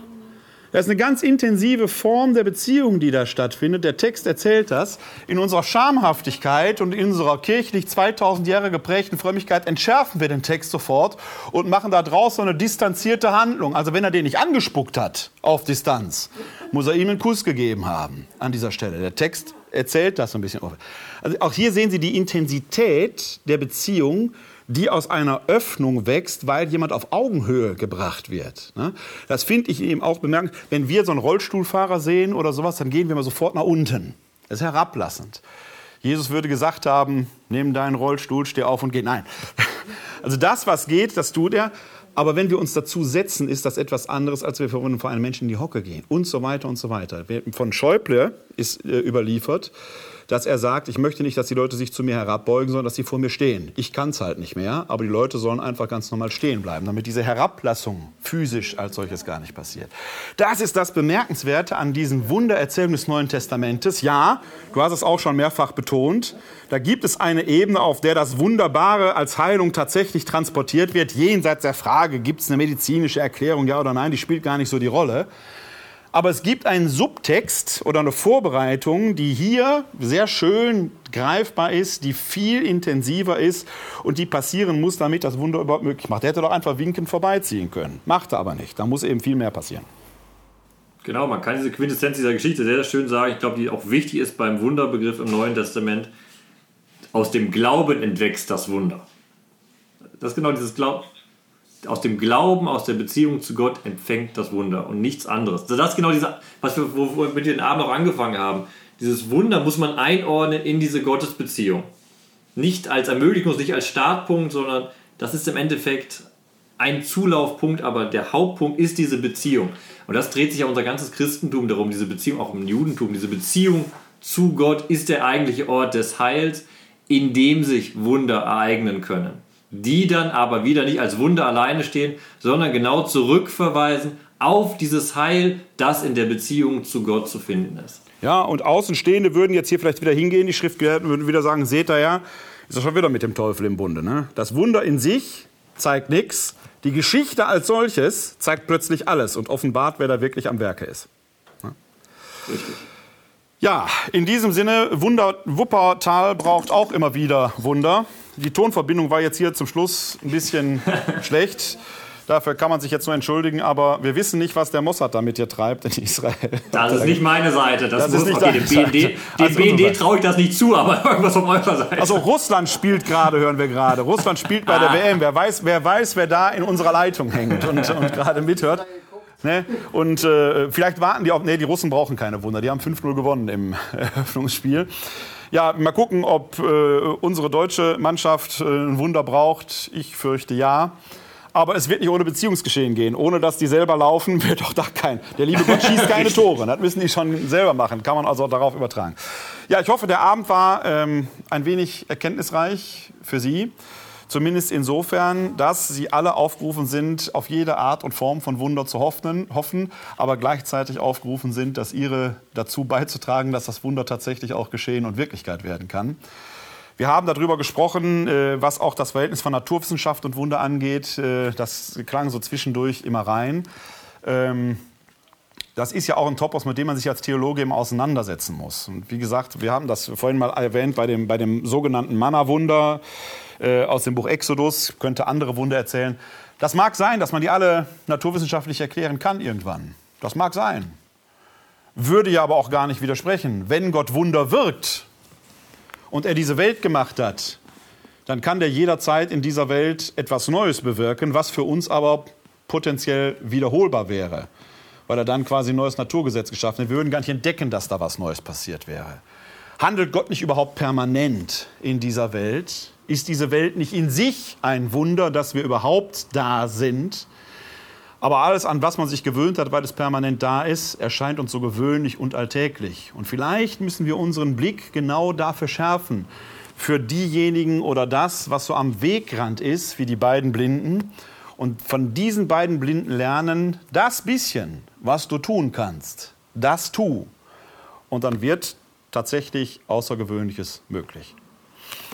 In diesem Sinne, Till, ich danke dir, trotz der ganzen Abenteuer, die wir jetzt heute Abend erlebt haben. Mit, äh, erlebt haben Auf wunderbare Weise ist trotzdem ein Dialog zwischen Auf, uns Ja, genau. Ne? Und zwar ähm, spielt ja auch da das Buch Genesis eine Rolle. Ich weiß nicht, ob du das gemerkt hast. Als wir dich wiederhergestellt haben, hat das ja mit einem abgebissenen Apfel zu tun gehabt. Ne? Genesis 3, die heilige Eva hat uns den Apfel gereicht und wir haben via FaceTime die Verbindung wiederhergestellt. Auch das ist mit Hilfe der Heiligen Schrift vonstatten gegangen. Und wie du als Exeget weißt, da steht nichts von einem Apfel, ne? Natürlich, natürlich. Aber ich wollte nicht die letzte Illusion heute Abend zerstören. Ne? Ich wollte nicht die letzte Illusion zerstören heute Abend. Aber wissen Sie, wie das zu dem Apfel kam in der äh, sogenannten Sündenfallerzählung? Da steht im Lateinischen steht da das Wort malum, einfach das Böse, Erkenntnis von Gut und Böse. Und äh, malum ist auch das lateinische Wort für Apfel. Und aus diesen, das ist also im Latein ist das ein Teekesselchen, ja, also ein, ein Synonym, ein Wort für zwei Begriffe. Und dadurch hat äh, die Eva einen Apfel in der Hand, was in der, in der Tat äh, in den Schriften selber die Frucht, die Form der Frucht als solche wird gar nicht erwähnt. Ne? Das muss man dabei sagen. Aber dadurch kommt es zu einer Apfel. Aber er hat schon verstanden, worum es geht, denke ich. Danke. Er ist, ja, er ist ja Alttestamentler. Er kann kein dummer Mensch sein, das muss man sagen. Ne? Er ist, ich kann er, Altes Testament, mehr ja, kann ich nicht. er ist, um ein, ein, ein kleines zwischenmenschliches Bonmot zwischen ihm und mir zu Ende zu bringen, was sich in diesen Tagen ereignet hat. Er ist zwar noch jung, aber aus ihm wird noch was werden, das weiß ich. Das Gut, das lasse ich mal so stehen als Kompliment. Ja, jetzt hättest du sagen müssen, ey, Alter, dann hätten wir das, hätten wir das abholen Nee, nee, da habe ich mich jetzt nicht drauf eingelassen. Gut, wir gucken mal, der Christoph schneidet das vielleicht raus. Oder lässt es drin. Mal schauen, wie auch immer. Ich danke Ihnen jedenfalls, dass Sie gekommen sind. Äh, es wird eine nächste Veranstaltung geben. Hast du das Datum jetzt gerade im Kopf? Ich weiß nur im September. Oh.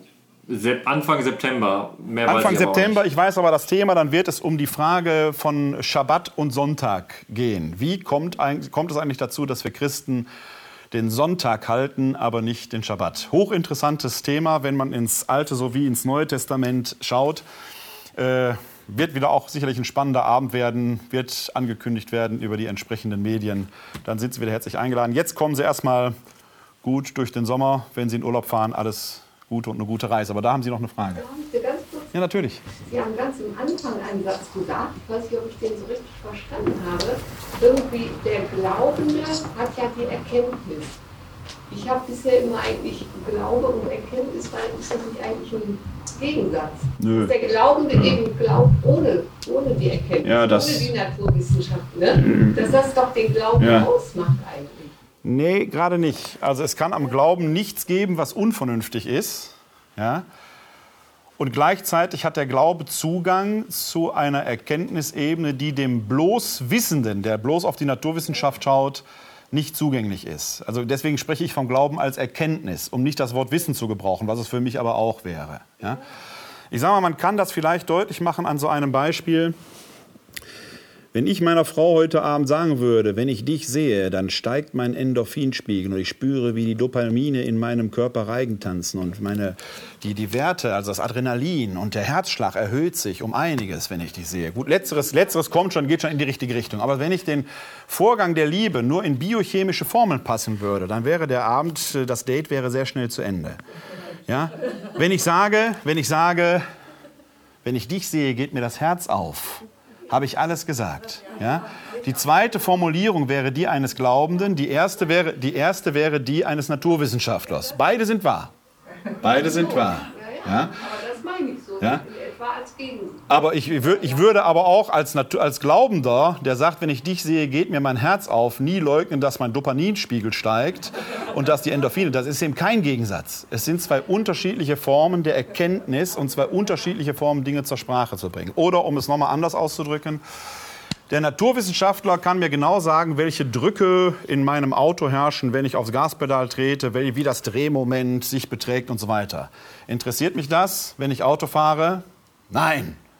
Dann interessiert, ich möchte doch nicht wissen, welcher Druck ist da, ich möchte, dass das Ding funktioniert. Es hilft mir doch überhaupt nichts, wenn ein Naturwissenschaftler mein Auto exakt auseinandergenommen hat und mir anhand des zerlegten Motors dessen Funktionsweise beschreiben kann, wenn er jetzt nicht mehr funktioniert. Der Glaubende vertraut darauf, dass der Naturwissenschaftler den Motor wieder richtig zusammenbaut und freut sich daran, dass er fährt. Das eine muss mit dem anderen zusammenkommen. Es ist eben kein Gegensatz. Das ist das Interessante. Es spielt nur auf zwei unterschiedlichen Sprachebenen sich ab.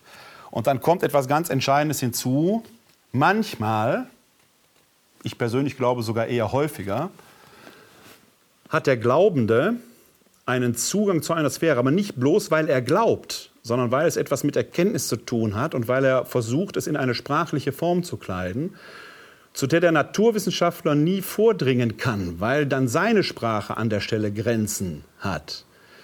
Wenn wir zum Beispiel die Frage stellen nach dem, was ist vor dem, was wir das Universum kennen, da formuliert die Naturwissenschaft eine gängige Hypothese, die des Urknalls. Ist ja eine Hypothese, die ist in sich gar nicht beweisbar. Die ist wahrscheinlich, die ist sogar sehr, sehr, sehr wahrscheinlich. Aber sie ist als solches gar nicht zugänglich, weil die Heisenbergsche Unschärferelation und die Planckzeit ein Ergreifen, ein Erkennen, ein Erfassen des Urknalls unmöglich machen. Man kann bis, glaube ich, 10 hoch minus 45 Sekunden ranrechnen. Den eigentlichen Moment aber kriegt man nicht. Das Natur ist, ist unmöglich, den zu erfassen. Trotzdem wird Ihnen jeder Naturwissenschaftler, der einigermaßen vernunftbegabt ist, davon erzählen, den hat es gegeben, den Urknall. Also muss er, da muss er glauben plötzlich. Denn er kann ihn nicht erkennen. Der ist hochwahrscheinlich. Also es ist nicht, nicht unvernünftig, ihn zu postulieren. Ja? Ich gehöre auch zu denen, die daran glauben, dass Dinge. Aber man kann ihn in diesem Sinne nicht beweisen. Man findet, bitte, ganz, ganz dicke Anführungszeichen, nur Indizien. Die machen aber den Glauben an den Urknall sehr wahrscheinlich. Jetzt frage ich noch weiter. Wir haben in dieser Schöpfung ein Masse-Energie-Erhaltungsgesetz. Es geht nichts verloren. Geht nichts verloren. Die Masse, Summe von Masse und Energie bleibt immer gleich. Ich kann Masse in Energie umwandeln und Energie in Masse. Die Summe bleibt immer gleich.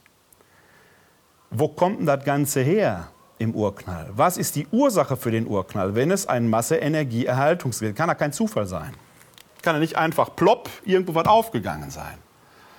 Behauptet der verstorbene Physiker Stephen Hawking, der beobachtet hat, dass hier im Weltall plötzlich irgendwelche Quarks im Vakuum existieren. Ja, sagt da der Theologe, das Problem ist nur, dass dein Vakuum immer noch ein Etwas ist. Ist doch nicht außergewöhnlich, ist normal. Zeigt das Quark dir doch, dass das kann, dass das kann. Aber wo kommt das Universum als solches überhaupt her, wenn vorher per Definition nichts da war? Da sagt Stephen Hawking, da war vielleicht so eine Energiemasse, und da steigen so Blasen hoch und es gibt vielleicht viele Universen. Kann sein. Weiß er das? Und ist seine Energiemasse nicht etwas, das ich vielleicht Gott nennen würde? Plötzlich sind wir auf so einer Ebene, wo auch der Naturwissenschaftler anfängt, aus vernünftigen Gründen. Stephen Hawking ist ja kein blöder Mann gewesen. Der wird ja nicht einfach so was in die Welt hineinposaut haben. Ne? Aus vernünftigen Gründen postuliert er einen Zustand, so wie wir Theologen oder wir Glaubende auch aus vernünftigen Gründen aus dem So-Sein der Welt schließen, da ist etwas, ein Sein, das wir Gott nennen. Von dem wir jetzt auch noch behaupten, das war so ein bisschen das Thema des heutigen Abends, dass der nicht auf Wolke 7 im siebten Himmel da sitzt, die Arme verschränkt und uns hier unserem Schicksal überlässt, sondern der greift ein. Der ereignet sich hier. Der atmet in dieser Schöpfung. Der wird sogar selbst Teil dieser Schöpfung. Er zeigt sich, ist unsere christliche Hypothese. Aber Glauben in dem Sinne als Gegensatz zu wissen, da hätten, würden Sie von mir Widerspruch erwerben. Als, äh, ne? ja, ja. Ja, ja ich sag mal, das, was Naturwissenschaftler und Theologen lernen müssen, beide. Beide wohlgemerkt. Ne? Das Problem gibt es von theologischer Seite umgekehrt genauso ist. Wir bewegen uns sprachlich auf unterschiedlichen Ebenen. Ne? Weil Theologen symbolisch oder metaphorisch reden, während Naturwissenschaftler eine Formelsprache benutzen. Und manchmal benutzen wir gleiche Worte, aber in unterschiedlichen Bedeutungen. Das Wort nichts zum Beispiel. Ne? Was für einen Theologen als Hypothese das totale Nichts ist. Man kann das gar nicht denken, weil immer dann, wenn ich mir nichts als schwarz vorstelle, hätte ich ja schon ein Etwas. Das wiederum beschäftigt den Naturwissenschaftler überhaupt nicht, weil nichts für ihn schlicht und ergreifend die Abwesenheit von Materie ist. Kann aber Energie zum Beispiel sein, also ein Vakuum. Ist aber für mich als Theologe kein Nichts. Und deswegen müssen Naturwissenschaftler und Metaphysiker, also Theologen eben, müssen sich bei bestimmten Dingen erstmal auf ein Sprachspiel einigen. Wovon reden wir jetzt? Sonst werden wir permanent aneinander vorbeireden und der eine wird den anderen der Lüge zeihen oder der Blödheit oder sonst was. Da kommen wir natürlich nicht weiter. Ich denke auch, dass die Wissenschaft inzwischen sich mehr auch dem Glauben annähert. Früher waren die, glaube ich, da auch skeptischer, ne? Diesen Jein, äh, jein. Wäre vielleicht mal ein eigenes Thema wert. Ne? Ich würde fragen. Ja. Ja, also die, es, geht, es geht um den, das Verhältnis von Glaube und Wissen. Ne? Ob, die, ob die Wissenschaft äh, sich nicht mittlerweile auch dem Glauben eher annähert. Äh, kann man, glaube ich, nicht zu jedem Wissenschaftler sagen, aber es gibt viele ganz honorige Wissenschaftler, angefangen von Einstein, der mit dem Hinweis, Gott würfelt nicht, Probleme mit der Quantentheorie übrigens hatte, weil die Quantentheorie ein äh, äh, naturwissenschaftliches Paradigma der Exaktheit total in Frage stellt. Plötzlich seit Entdeckung der Quantentheorie darf, kann ein gebildeter Naturwissenschaftler eigentlich nicht mehr von der unveränderlichen Exaktheit des Natürlichen sprechen, weil man mit der Quantentheorie eben auch nicht mehr sicher sagen kann, ist das Elektron dieser Brillenspitze ja tatsächlich gerade hier oder nicht zufälligerweise gerade am Empire State Building in New York. Wir wissen es nicht. Es ist sehr wahrscheinlich, dass es hier ist, aber nicht sicher. Also fängt an, fängt auch die Naturwissenschaft an, plötzlich von Wahrscheinlichkeiten zu reden. Gut, da ist ein Vorgang, der ist dem Theologen durchaus vertraut. Da beginnt äh, das Gespräch plötzlich möglich zu werden, wenn der Naturwissenschaftler sich tatsächlich auf seine äh, Voraussetzungen und Hypothesen, auf seine Axiome einlässt. Und dann wird an dieser Stelle plötzlich tatsächlich ein Gespräch möglich. Oder nehmen Sie das Phänomen der Planckzeit oder des Planckraumes. Subjektiv haben wir den Eindruck, dass die Zeit und Raum, nehmen wir mal die Zeit, jetzt nur ein Kontinuum sei dass die so durchlaufen würde. Ist aber entdeckt worden, tut die gar nicht. Die Zeit läuft in 10 hoch minus 45 Sekunden kleinen Abschnitten ab. Das ist das Problem, warum man an den Urknall nicht heranrechnen kann. Da hört es nämlich plötzlich auf. Was ist dazwischen? Was ist dazwischen? Da, wir, da, da, da existieren die Naturgesetze nicht in der uns bekannten Form. Die, die sind da gar nicht greifbar. Man kann dazwischen nichts mehr berechnen. Als Theologe zucke ich natürlich ganz locker die Schulter und sage, ja klar, da ist die Ewigkeit. Das ist natürlich jetzt auch nur eine starke Hypothese und eine ganz, ganz steile, böse These, aber nicht unmöglich. Es bestünde zumindest Gesprächsbedarf. Ja? Und da glaube ich, dass nach äh, den Jahrhunderten der Aufklärung, wo das sehr auf Konfrontation war, und zwar von beiden Seiten, von beiden Seiten auf Konfrontation war, dass wir in einer gegenseitigen Öffnung tatsächlich sowohl die eine wie die andere Seite vielleicht das eine oder andere doch noch mal neu betrachten und entdecken kann. Ne? Ich glaube, dass wir Theologen da vielleicht etwas mehr neu entdecken könnten als die Naturwissenschaft, aber ich glaube, dass das ein Prozess sein könnte, der sich gegenseitig befruchtet, wenn man dieses blöde Verurteilen aufhört. Es geht nicht darum, jemanden zu missionieren, sondern vom gegenseitigen Wissen und Erkennen zu partizipieren. Und die Theologie ist eine Wissenschaft. Ne? Also wenn, das kriegen Sie auch hier mit, wenn wir beide diskutieren. Wir, wir sprechen ja nicht einfach so, wie wir es gerne fänden, sondern das, was wir sagen, verifizieren wir an der Textgestalt, die hier vor uns liegt. Wie gesagt, darüber könnte man jetzt, wenn man jetzt mit einem jüdischen Exegeten streiten würde oder wenn man jetzt mit Texten äh, in den Austausch gehen würde, die vielleicht aus dem alten Babylon standen, wo jetzt eben nicht Juden äh, äh schreiben, das Buch Deuteronomium, sondern wo vielleicht Babylonier einen Gegenentwurf schreiben, wo man merken könnte, auch damals wurde diskutiert. Das alles passiert dann auf dieser textlichen Ebene, aber nicht einfach, wenn man sagt, hätten wir gerne so, sondern weil es eine Grundlage gibt, auf der wir das erkannt haben. Und da spielt der Glaube, glaube ich, eine ganz wichtige Rolle als Form der Welterkenntnis. Es ist eben eine Möglichkeit, die Welt zu verstehen. Wir beide, Sie auch wahrscheinlich, tun das eben im Licht des Glaubens. Wir sehen tatsächlich in dieser Welt Gott am Werk. Und das ist alles andere als unvernünftig, das so zu tun. Ne? auch da muss man erst mal sagen, beweisen Sie mir erst mal das Gegenteil. Ne? Ne? Bitte. Ich habe noch eine Frage zu dem Text hier. Das fiel mir eben auf, als hm? Sie es vorgelesen haben. Die Blinden sagen ja nicht, ich will sehen können, sondern die sagen, er soll ihnen die Augen öffnen. Ja. Bei uns bedeutet ja Augen öffnen noch was anderes. Noch. Ja. Ich meine, er hat ihn vorher auch als Sohn Davids angesprochen. Ja. Äh, und Sie folgen ihm nachher nach. Ja. Wollen Sie mit diesem Satz, also würde das im Griechischen, wenn das übersetzt wird, würde das auch diese Doppeldeutung haben? mit dem Augen öffnen oder wird das einfach bedeuten, ich will sehen? Also das, das, ähm, das Deutsche suggeriert beides oder beides wäre möglich. Im Griechischen, ich habe dieses Wort vorhin zitiert, steht dieses aneblepsan. Da steckt Blepsen drin, also Oran. Das ist, das ist schon das Sehen, ne? also das, das physische Sehen. Das andere ist nicht, nicht unmöglich. Und die Verbform, die hier gewählt wird, grammatikalisch, ist tatsächlich, ähm, also hier wird etwas, hier beginnt etwas, ein einmaliger Akt dieses Erkennen, Sie, Sie werden sehen, das wäre etwas, was dauerhaft wäre. Das brauchen die aber auch gar nicht, weil der Till Magne Steiner hat da vorhin ja noch, du hast ja vorhin noch mal ergänzt, als du auf den Sohn Davids rekurriert hast, ne? dass sie innerlich sehen und erkennen im Sinne von Glauben, das haben die schon. Als sie gerufen haben, Kyrie eleison, Herr, äh, äh, wortwörtlich heißt es hier, hab Erbarme mit uns, Herr Sohn Davids. Da haben die quasi Glaubensbekenntnis gesprochen. Das heißt, dieses innere Sehen und Erkennen ist vorgängig. Das haben die schon.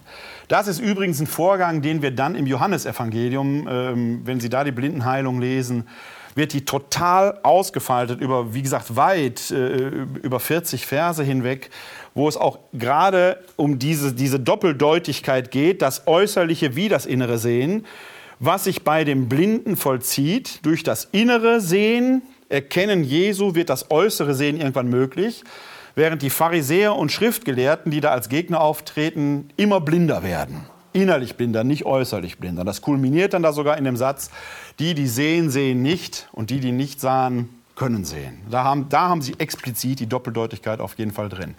Hier bei diesem Sehendwerden bezieht sich tatsächlich erstmal auf dieses äußere Sehen, weil das innere Sehen ja schon da war. Das innere Erkennen war ja schon da. So würde ich sehen. Es sei denn, siehst es anders. Ja, also es teilt mit dir, aber genau diese, durch diese beiden Ebenen des Sehens so. Und dann die dritte Folge auch diesen Sehen erfolgt eine Nachfolge auch erfahren. Das ist schon ein, ein Erkennen drin, aber eben in diesem spezifischen Moment das Sehen, das zu Erkennen und zum Nachfolgen führt. Ja. Ja? In diesem Sinne, kommen Sie gut durch den Sommer. Falls Sie wegfahren, kommen Sie gesund wieder. Und dann sehen wir, so Gott will, inshallah, Inshallah sehen wir uns im September hier wieder. Bis dahin. www d-verbum.de